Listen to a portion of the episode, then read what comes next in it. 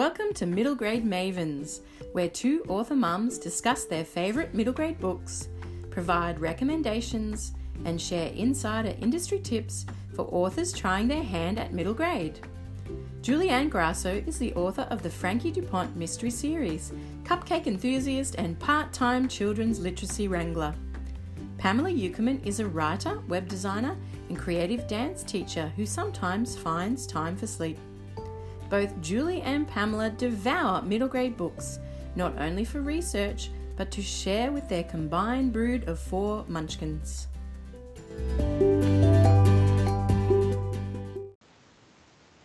Hi, Pamela, and welcome back to Middle Grade Mavens. Hi, Julie. Good to be back. Again.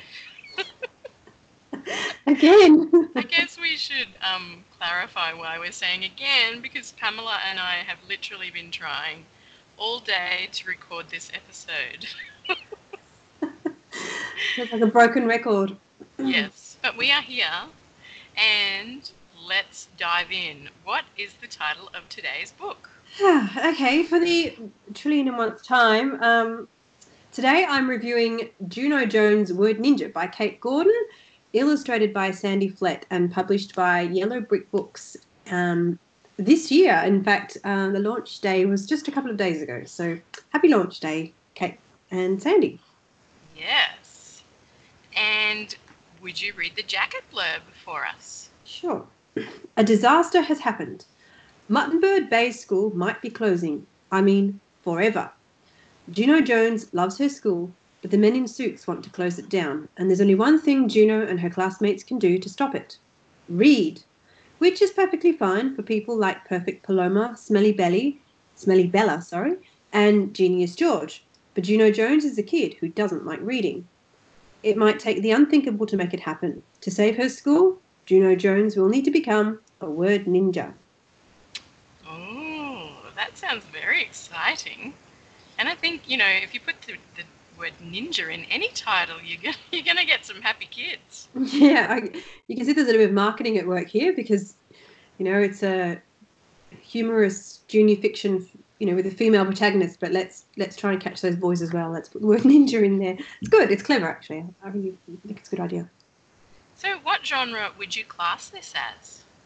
Uh, it's contemporary fiction slash humor, um, and it's really on that border between junior fiction and middle grade fiction for newly independent readers.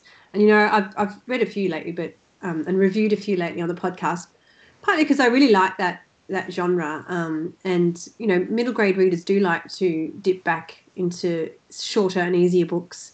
Um, yeah, and you know, sometimes they they just that's what they're comfortable with.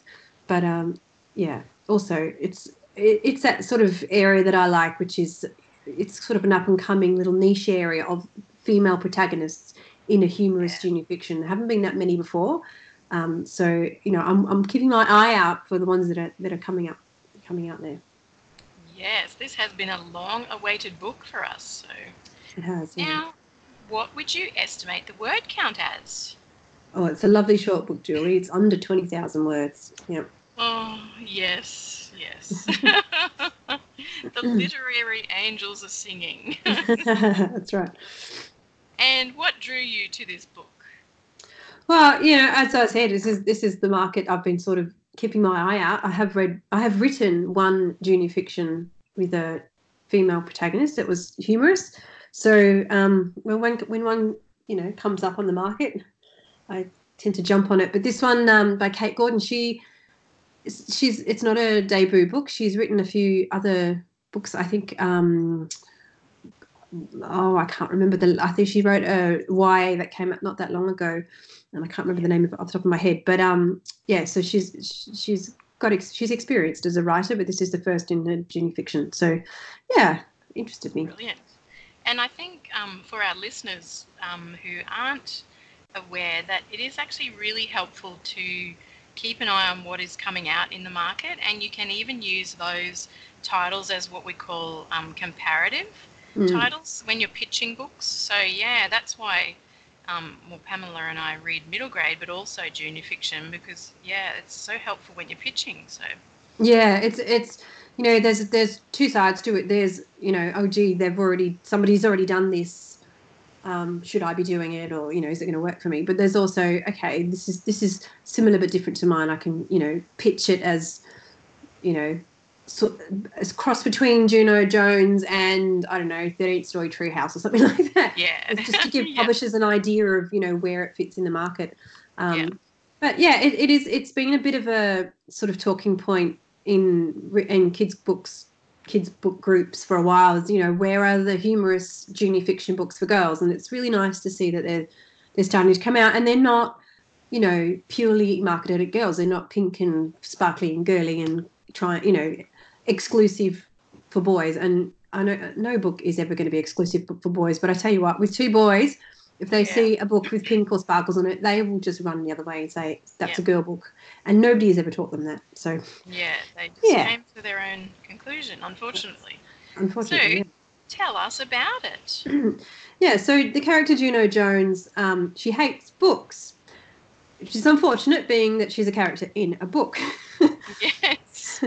she loves climbing and making jokes and drawing and ninjas. But men in suits want to close her school down, so she might have to go to the posh school or the poo school. That is the school near the sewage treatment plant, unfortunately. And she doesn't want that. So her teacher has decided that the way to stop the school closing is to improve everyone's reading. So they need to read a lot. And that doesn't work for Juno because, as I said, she hates books. So the teacher agrees that she can write a book instead. And it goes along quite nicely until one of the suit men, possibly an alien disguised as a man, according to Juno, happens to visit the school at the moment that Smelly Bella discovers that someone has ruined her journal. Smelly Bella wrongly accuses Shy Vi, and a fight breaks out. So Miss Tippett, the teacher, redoubles her efforts and sets more reading. And Juno discovers that her book, the book that she is reading, with a line and a wardrobe and lots of snow, hint, hint, isn't Mhm. too bad. and it's actually pretty good. And the book after that is even better. So, you know, we join Juno on a journey. We join Juno Jones on a journey of discovery, um, you know, learning about books and, and that she might actually like them. Fantastic. Which is so true for so many kids. That there are lots of kids that hate books, which you know sends a shudder down my spine. But it's it's Mm. true. It's yeah. Well, I can't remember who the quote is by now, but it's, you know, um, nobody hates books, so you just haven't found the one, the right one yet. Yes. So, you know, I do believe that, um, yeah, it's just, we just need to keep trying, trying to find that one book that sparks, yes. that passion sparks them off and gets them going. Yeah. So, what was your overall enjoyment? Yeah, I really enjoyed it. This book has broad appeal, you know, and you think, wow, finally a book for reluctant readers with a girl protagonist. And it's not gen- necessarily for reluctant readers, but it is, you know, junior fiction um, humour, which that still seems to be the appeal is to reluctant readers. But you know, again, it's also a girl protagonist who is, the girl the girl herself isn't girly. The book isn't girly. It's not pink. It's not sparkly. It, it doesn't completely deter boys and you know it, it's encouraging reading through the storyline as well which i thought was really great um, and the uh, you know and it was funny and the hilarious illustrations by sandy flett um, really complement the character of juno and and the quirky humor that kate's got in there yeah it was really good Yes, and um, Sandy's a mutual friend of a friend of mine, and this is her debut book, so it's extremely exciting. And congratulations, Sandy. yeah well done So, who will love this book? What age would you recommend this for? Uh, look it's it's a good one for newly um, independent readers so i'd say sort of readers six to, to ten or six to nine yeah. Brilliant. And do you think reluctant readers would enjoy this book, or is it for confident readers? Yeah, I think it's a perfect one for reluctant readers, and and you know, with the storyline hinting at a couple of books at the end, you know, it's it's a jumping off point. I mean, they're not going to be going from reading this to reading The Lion, the Witch, and the Wardrobe, obviously. No. But you know, it might be um, something that they want to explore, have someone read to them, or it might just be, yeah, let's find another book that I don't really want to read. So yeah, definitely good one for reluctant readers.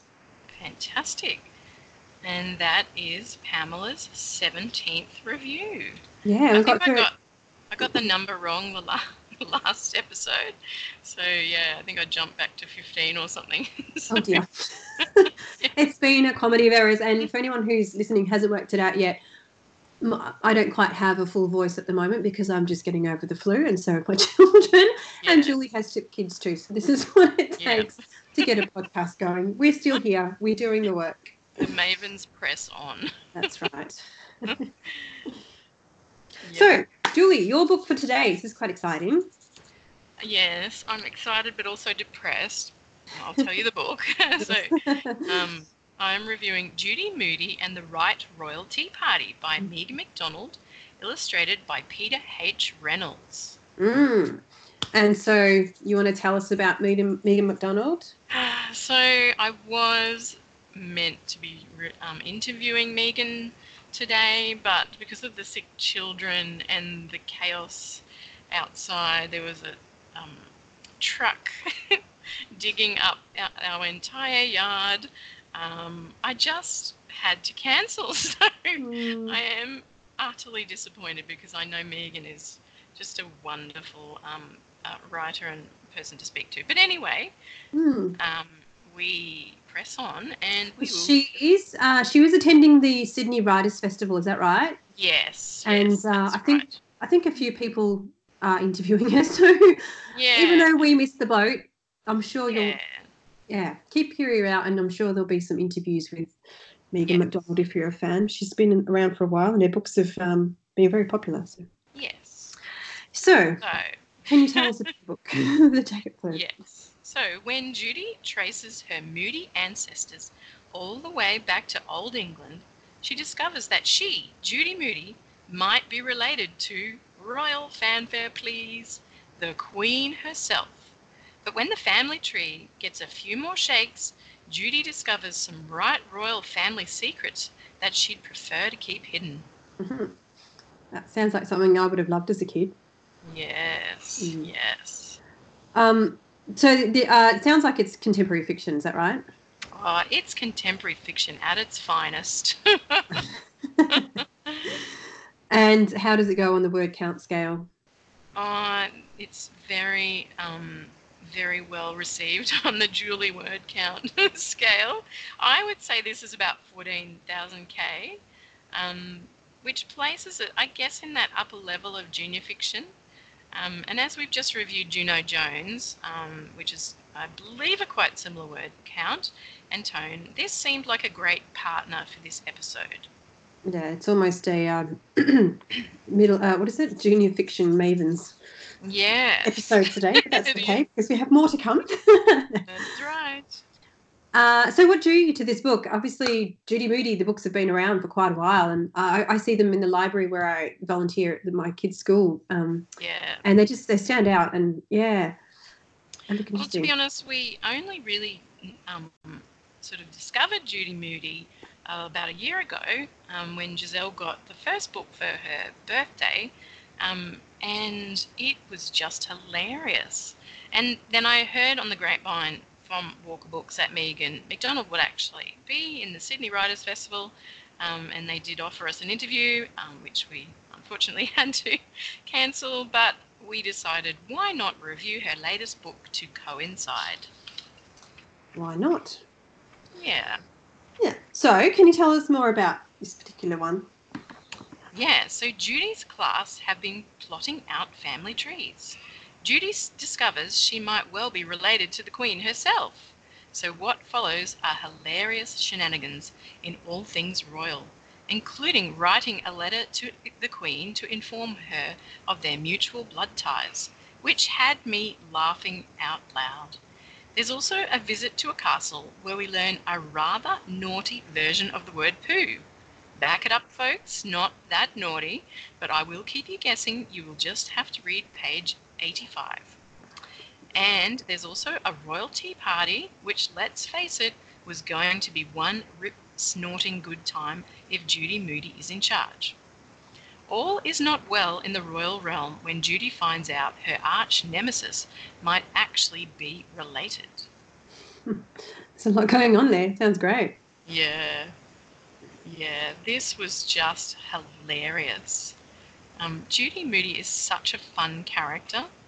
and I, I guess Megan McDonald is probably, you know, I think they've been out for 20 years. She's spent such a long time refining this character. Um, and I was so keen to ask her whether or not it's changed over the years, but I'm going to Mm. assume it has. Um, but anyway, the royal shenanigans were worthy of a queen, and the language used in this book is just priceless, including that certain naughty word, which um, obviously Giselle just found hilarious. And yeah, but Judy seems to use her own version of slang as well, which m- makes this so rich and entertaining. And I truly thought this was a hoot. Mm, it's interesting to consider, isn't it? If you're working on a you know a series for that long over 20 years, just Yeah, how much it changes and how much easier it is to slip in and out, or yeah. or how hard, how much harder it is to write for today's children. Yeah. I, I was really keen to also ask her whether or not she felt a bit stifled. Um, Yeah. because, I mean, she's written lots of other books, but um, yeah, I know that when we um, have listened to Jen Storer and her take on series, it, it can be a wonderful thing, but it can also be a little bit limiting. So, Mm. Yeah, I, I think I've, I've heard dive in, you know, with a uh, you know, with your toe in the water first before Mhm. you launch into series. So anyway, I, I wish I could have asked Megan, but anyway, I'm assuming. Oh, well, Yeah. maybe another day. Maybe we could um, maybe we could email questions. I yeah. don't know. We'll see. her an email. So, um, so this is obviously another junior fiction. It's it's the age similar age to Yeah. Juno Jones. Yeah, I think seven to nine. Um, I'm not sure actually if they pitch it as lower middle grade or chapter book. Um, but either way, it's definitely a great stepping stone towards, you know, true middle grade. Mm, yeah, I think I think they um, tend to um, sort of categorize them a little bit differently in the US as well. Yeah, definitely. Middle grade is not the same as middle grade here because they have middle grade school. So Yes, yeah. yeah. So um, a good one for reluctant readers. Yeah, this would be um, uh, it would be for both. I think confident readers would just you know breeze through it. Reluctant readers would be engaged, but this is particularly a really good read aloud. That sounds great. Well, that is actually it for middle grade Maven's reviews, but Mm. don't adjust your dials yet. Coming up um, in this episode, we have Pamela interviewing Andrew McDonald of Real Pigeons fame. Yes, this was a really fun interview to do. Actually, thankfully, I did. I actually did this the day that I was coming down with the flu, so hopefully, I don't sound too off towards the end of it. Uh, I think I was fading a little bit there, but um, yeah, it was really fun. And we've since um got Real Pigeons three, and I think we've had it about three or four days. And Mister Six Year Old has read it three or four times since we've bought it, and absolutely loves it. And unfortunately, we also missed out on uh, something. We were going to the launch um, to meet Andrew, but um, yeah, unfortunately we were sick. So enjoy the interview, folks. We'll see you next time. Stay tuned.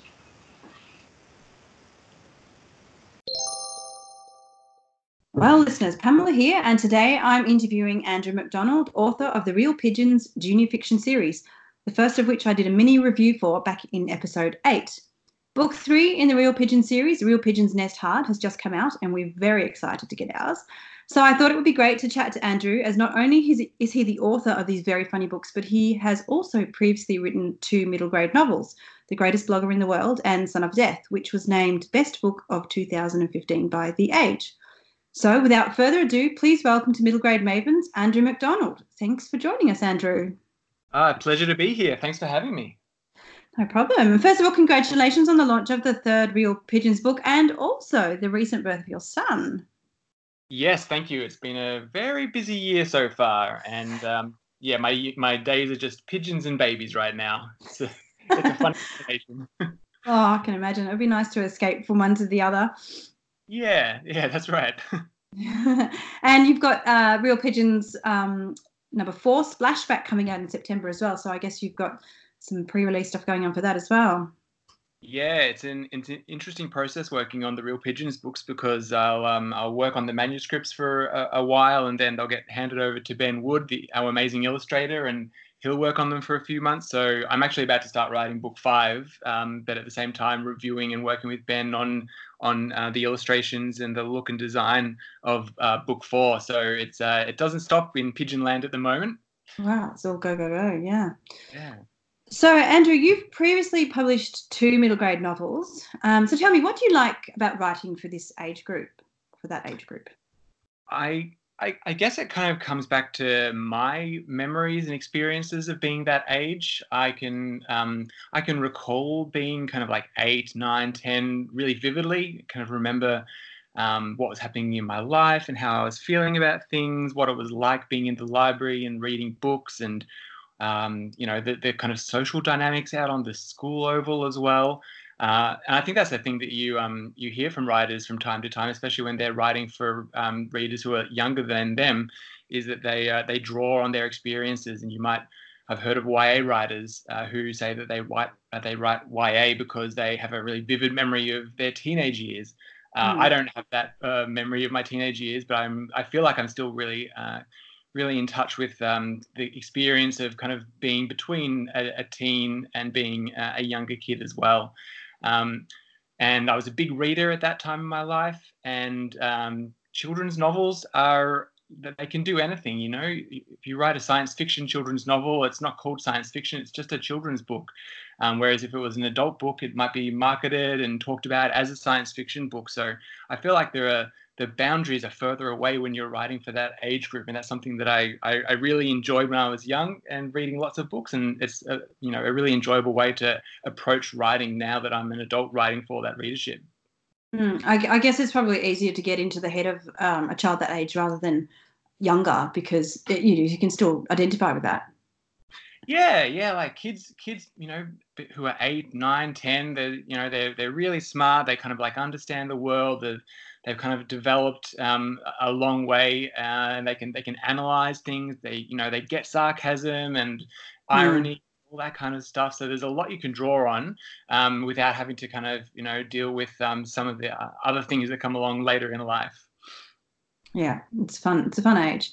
Um. And so, where did the idea for a junior fiction series about pigeons come from? Because frankly, if I told my six year old I was buying him a book about pigeons, he'd run a mile. yeah. He loves your books and loves to try and identify pigeons he sees when he's out. So, how did that come up? Uh, I always think that you need two really good ideas to come together for a, a book to really work. Uh, and for a long time, I'd been looking at pigeons out and about in the world, thinking, oh, wouldn't it be great if we could come up with a story about crime fighting pigeons because they're everywhere, they see everything, they're kind of like the perfect surveillance outfit when you think about it. Um, mm-hmm. and I'd had that idea for a couple of years, and uh, then I was in a museum uh, and I saw a display of some of the uh, pigeons that Charles Darwin uh, had kept and um, done some uh, studies with uh, during his time before he wrote Origin of the Species uh, of all things. Uh, and these pigeons uh, just had all the names of the pigeons in the pigeons books underneath them. So he had rock pigeon, he was kind of like at the center of the display. And then springing out from the rock pigeon uh, was the frillback pigeon, and there was a barb pigeon, and there was a tumbler pigeon, uh, and a, a pouter pigeon. Um, and I thought, wow, what amazing names! Like these characters just kind of they were kind of ready to go. Uh, and I, in a way, I kind of just picked them out of that museum display and, and started writing about them as crime fighting pigeons. And their personalities kind of came kind of like half formed already with that, with their names and the way that they look. Googling pigeons is a very fun activity. Seeing seeing what a pouter pigeon looks like. They have a big big chest that kind of like sticks out over their over the rest of their body, and it's kind of like a, a way for them to digest food. They'll like uh, they'll eat food and then keep it in this big chest thing, which is called a crop, um, and then kind of swallow it, kind of like you know hours, days later on. Um, so it's an important part of the pigeons, that pigeon's physiology. Uh, so, you know, I've obviously gone down a bit of a rabbit hole when it comes to pigeon. I have a lot of pigeon facts at hand. Um, and the, yeah, the enthusiasm kind of built from there. And uh, I, I, wrote the, the manuscript uh, and was lucky enough to get paired up with Ben Wood, who um, has done all the illustrations and is, you know, uh, you know, it's kind of a, an equal um, uh, pursuit now. Ben and I working on these pigeon stories. Fantastic! I love that story. Um, you know, we we recently um, actually bought a book about the origin of the species, just a, a sort of uh, almost like a picture book, but a non-fiction. Um, and my son was going through looking at all the pigeons in there. They're actually in there and saying, "Oh, I know this one, and I know that one." so Oh, that's awesome. it's very funny. Uh, and um, yeah, the pigeon characters, they they really sort of seem to have their own characteristics that are, you know, really true to the, the real thing. I mean, I don't know much about pigeons, but in the book, you can sort of see that they that their uh, um, their personalities, you know, relate to their actual breeds of pigeon. So, you know, obviously you did a lot of research on that. And did you do most of the research up front, or was that sort of, you know, you did a bit, you got inspired, and then you wrote some more, and then you um, did some more research because you needed to? How did that work? Yeah, it's kind of been a, a rolling research project, if you like. Uh, initial research around the uh, the main pigeons who are in the squad, so rock, rock pigeon and frillback pigeon. Um, frillback pigeons are amazing because their feathers kind of look like um, like curled up. Uh, they, they basically look like a wedding cake, basically, Yeah. the frillback pigeon. Um, they're quite beautiful. And tumbler pigeons as well, and pouter pigeons. Grand pouter is our patriarch. Uh, so I did a lot of research on those. Um, and then uh, as the stories evolve, we have different villains, different red herring characters, Yeah. uh, and different pigeons as well. We were introdu- introducing um, our first evil pigeon in book number three, Real Pigeons Nest Hard, which was really fun. So again, I went back and did the research on the um, it's a uh, Jacobin pigeon, um, which is well worth a, little Google. The Jacobin pigeon has a big kind of like feathery cape that comes up behind its head, um, and it Oh. kind of looks like the Cruella de Vil of pigeons. Uh, which is hilarious. Um, and and other characters as well. So we have uh, a big uh, vulture character who's uh, maybe a villain, maybe a good guy. Uh, he's uh, featured on the, the cover of Real Pigeons Nest Hard. Uh, and here's another example of how we need to do our research to make sure that we're rooting these characters in their kind of real life counterparts enough. Uh, and the, the the beardy dragon, uh, sorry, the beardy uh, vulture um, is based on a bearded vulture, and we chose a bearded vulture because they, well, firstly they look great, um, which is always important for the illustrations. The bearded vulture has a yellow eye and like a bit of a red ring around the edge, uh, around the pupil. Uh, but most importantly, they eat bones. We thought that a Oh. vulture was, you know, constantly, you know, eating flesh was maybe a bit full on for the series, but a vulture that eats Mm. bones, well, you know, is that as bad as a dog eating bones? Maybe not. Um, and that's something that we um, point out because the pigeons have a whole lot of prejudice around vultures as well, and we kind of um, break those down and, look at that a little bit in in the, the first story in Real Pigeons Nest Hard. Fantastic. I love the way you get it, you go right into that. It's great. And Yeah. um, as you mentioned, Ben Wood um, is the illustrator. He illustrated brilliantly. Um, and he's also the illustrator of the Squishy Taylor series and a range of picture books. Um, how much of it, I mean, you did mention that you did the writing and then he hands it over. Did Ben have much input into um, the pigeons or the story, or was it more you did the text and then he just did the illustrations? Yeah, it started off like that. Uh, we had a, I, I had a manuscript, and I for every pigeon book, I'm working on a manuscript, doing a, a few different drafts, as is pretty normal for a manuscript. Uh, before I hand it off to my publishers, who then kind of get Ben involved. Uh, and but now that we've been working for a few books together, we have a really fluid back and forth relationship.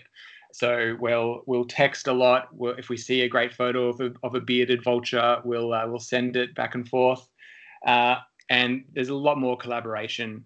Uh, and I, I think that it's kind of, I, I feel mostly just lucky um, that we kind of found each other, that Hardie Grant Egmont, our publishers, put us together because we have a very similar sense of humor, um, Ben and I, which I, I think you can kind of see immediately when you read the Pigeons books. Yeah. And Ben likes to say that when he read that first um, manuscript, the, the manuscript for book one, uh, "Real Pigeons Fight Crime," he said, "This is this is the inside of my brain. This is what the inside of my mind looks like." Uh, and I, I love that quote. Um, and- fantastic. Fantastic. yeah, yeah. So we have an uh, equal enthusiasm for both pigeons and food. Food being an important element in the series, of course. Lots of Mhm. Yeah, that's right. Um, and, and did you plan the whole series from the start? Um, did you plot it all before you started writing, or is it back to the drawing board for each book? Uh, we have an we have an arc that we're working to for the whole series, uh, and we you kind of you kind of see that starting to like really like gather steam towards the end of book number three. So, um, book number one was really about establishing the squad and getting our um, characters out there and working together. Uh, in book two, Real Pigeons Eat Danger, uh, the story is really about the pigeons kind of like kind of working out what kind of friends they're going to be. What does that friendship group look like? We introduce um, a new element. We have um, a, a, twig called Trent, who's um, Rock's kind of like possession that he finds and kind of instantly falls in love with. Um, Trent the twig is a little bit like uh, the Blanky, Rock's Blanky, really.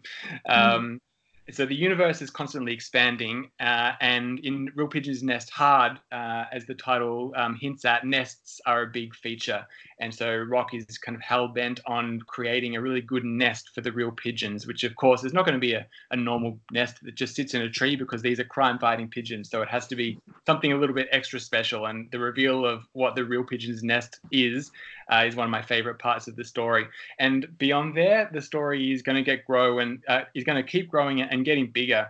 Uh, we've got like a kind of big cast of characters now behind us. We've been going through lots of villains and friends and um, collaborators for the pigeons to work with. So it's uh, it's really exciting watching the series and the, the pigeon universe grow. Mm, I can't wait! Can't wait for the, the next books. My son can't either, actually. um, and uh, so you, you spoke about being a collaboration between you and Ben. Um, how much editing is involved once the text and illustrations are put together? Because I can imagine that it's quite problematic to make changes once the illustrations have been done. So how much does ends up on the cutting room floor once you've sort of, you know, got it all together? Yeah, lots, lots. We um, we've been told that our working relationship is a little bit strange because we are um, so fluid and changing text at the last minute and um, doing lots of different revisions to the illustrations. So there's a lot of work that goes into each pigeon book. Uh, the way that it works with the editing is, uh, as I mentioned, I'll do that initial um, kind of fairly standard uh, editing, um, structural editing, and then copy editing with the Hardie Grant Egmont team. Uh, and then at that point, uh, Ben and I will get together in a room uh, with a whiteboard and the manuscript, and we'll have um, Penelope White and Marisa Pintado, who both work at Hardie Grant Egmont, uh, in the room with us. Uh, and the four of us will kind of go through the story and we'll map out what it's going to look like. We'll change the text as we're going, and the kind of from that point, um, the the final stage, the illustrative stage of the um, process, kind of like kicks off. Uh, and it's a and and the other person in, involved in that is the designer Christy Lund White. Um, she's not in that room, uh, that important workshop um, when when it happens, but um, her design, she does the design of the covers and she does the design on the pages throughout the book as well. And and her work has been um, a really big part of the, the the books looking so good and so and so accessible, I think, to young readers. Mm so so that relationship is kind of like four people in a room really like bringing these these stories and the illustrations and every component together. And and ben and i are pretty open and upfront about well that illustration doesn't quite work. Let's let's have another go at it. Uh, and you know if ben sees something in the text that he's um, you know not happy with or things can be done things can be done a better way he'll he'll say something. Uh, and um, it, yeah, it's we have a, a, good relationship. We're kind of lucky that the um, the four of us all get along, and um, we've got a, a, good dynamic going to produce these stories. And I always say that um, if someone comes up with a better joke in that room, then I'm not going to be precious about what I've initially written. Let's put the best joke that we can possibly find into that book. Mm-hmm. You can see it's a fantastic collaboration. I mean, the the the interplay between the text and the illustrations is is amazing. There's the, the humor you know that you can read between the lines. I just love it. It's um, you know, there's a few books out there that are like that, and there seem to be more coming, you know, coming out like that these days. Um, and there's some really great partnerships. Um, and one of the reasons I'm particularly enthusiastic about books like Real Pigeons is that they're a great bridge between the younger junior fiction books and proper middle grade novels, and they're they're more complex in character and plot than the early junior fiction, but still being you know fairly light in tone and rich in illustration. I think it's almost an art form, the, the combination of, you know, clever, rich illustrations and involved plot, similar but different to picture books. And I think you and Ben have, have hit the nail on the head. And another one who does it really well, we're big fans of, is um, Aaron Blabey. And of course, you know, there are more out there. Do you think this is a growing market or is it limited by the complexity and expense of making books like this? It's certainly an intense um, production period, but I think that it's I think that it's worth it. We've we're really proud of the pigeon books as they stand, and it's, it's really great to hear that um, people think that the the interplay between the words and the illustrations is really coming off. Uh, and I, I, think it comes down to like kind of like the, the value of you know almost each page in a real pigeons book like what's what's a kid and what's a parent going to get out of reading that page and they're probably going to get different things out of it Um, one of the bits of feedback that we've had is that kids are, are rereading these these stories quite a lot. They'll often, you know, read with um, mum and dad or you know grandparent or teacher, and then uh, go off and, and look at it themselves and kind of you know go back and you know take a second look and a third look at the, the illustrations by themselves if they're not quite up to reading the text or uh, if they are a bit older, they'll they'll read it, you know, all the way through again. And that was one of the things that we talked about when we were um, thinking about the series um, at the outset was how can we make sure that these uh, these books are the kinds of books that kind of like give kids lots of lots of value and parents value for money as well because you know the worst thing mm-hmm. is buying a book at the bookshop and then you get home and um, your kid has already read it and doesn't touch it again um, that's that feels like a, a, a, little bit of a sad um, a sad outcome so we, we really wanted to make the real pigeons books um, vibrant and full of information and have lots of interesting asides and Ben writes lots of little asides and tee hees and coo-hoos into the illustrations, um, and uh, we have a lot of fun doing that. But it, you know, the main driver is just to make sure that it's a really complex um, world without being overwhelming. Mm-hmm. Yeah, that's certainly my experience of it. I, you know, I read it with my younger son, and then he's reread it probably, well, both the books he's got. He's probably reread them about fifteen times, and then ah. my older son kind of goes, "Oh, what's that? You know, that looks interesting," and then ends up re- reading them as well. So yeah, I think you've hit the nail on the head with that. It, it reminds me of when I watched um when I was younger, a, a, young boy. I watched Aladdin, the movie, for the first time, and I remember older people around me at the time saying, "Oh, it's too fast. There's too much happening. I can't keep up." But as a kid, you're watching that film, you know, 50 times, and you're mm. kind of just loving that it's so kind of densely packed with jokes and you know, visual and um, audio um, audio jokes all, all over the place. Um, you know, we just I just love that at the time, and um, you know, if we've done a similar thing with Real Pigeons, I'd be really happy. Yeah, so so multi-layered. Yeah, sure. absolutely. Yeah. So, what's next for Andrew McDonald? You've got book four coming out and more Real Pigeons after that. Are you going to be working on any other middle grade books, or is that enough for now? Oh, I, I, it's it's been awesome. I wrote a couple of um, middle grade novels, which were more squarely aimed at kind of readers, kind of like uh, like eight, nine, ten, uh, before writing the Real Pigeon series. Uh, and I'm definitely itching to get back there and write something that's a little bit longer, a little more emotionally complex, perhaps. Mm-hmm. Um, but for, for the time being, uh, it's all pigeons. We're um, we're working on on the next few books. We've got a, a, you know, a big pigeon story that we need to tell um, with the you know the remaining books in the series. Um, and they they get they're coming out in the US next year as well. So we're uh, we're looking forward to that. I think they're publishing the first um, the first few books um, in 2020. Uh, so um, it's going to be all about pigeons for a little while yet. Um, but at the same time, I you know I am a, a writer and I do um, uh, think about other projects and can't wait to you know the only the only limitation really is time at this stage. mm, I can imagine. um, so now to our two final questions. Uh, the first one is: What is one middle grade book every child should have the opportunity of reading?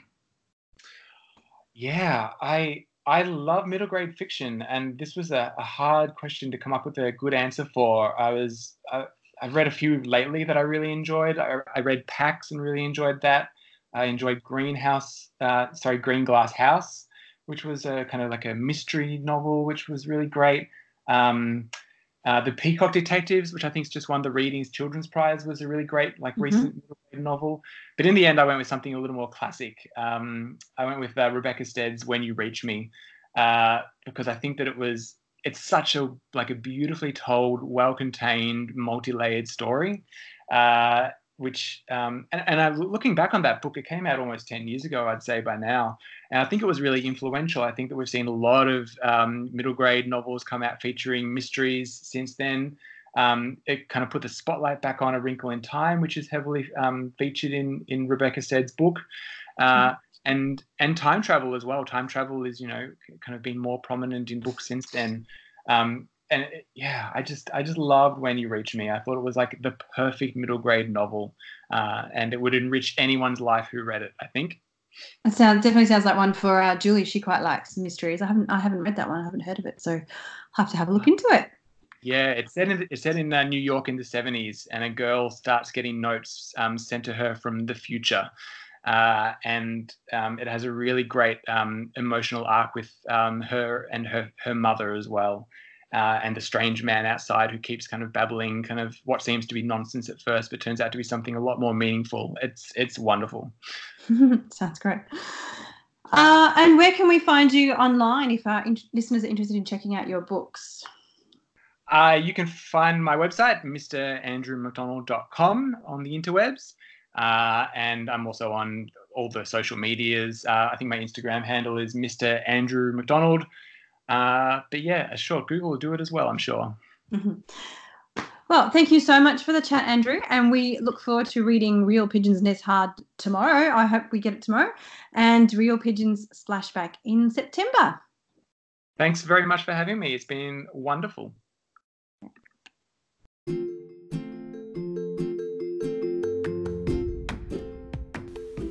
We've managed to bring you some wonderful new books on middle grade mavens. That doesn't mean we don't love the old ones too. It's just, well, shiny and new are just so shiny and new. Never fear, we'll occasionally drop in some classic reads, but right now it's full steam ahead with new books. Stay tuned as Pamela reviews The Apostrophe Posse by Tina Raffa Mulligan, and Julie reviews The Boy Who Flew by Fleur Hitchcock. If you'd like to know more about the Mavens, log on to middlegradepodcast.com or to find Julie online, drop by julieanngrassobooks.com. And to find Pamela, stop by www.ueckerman.net.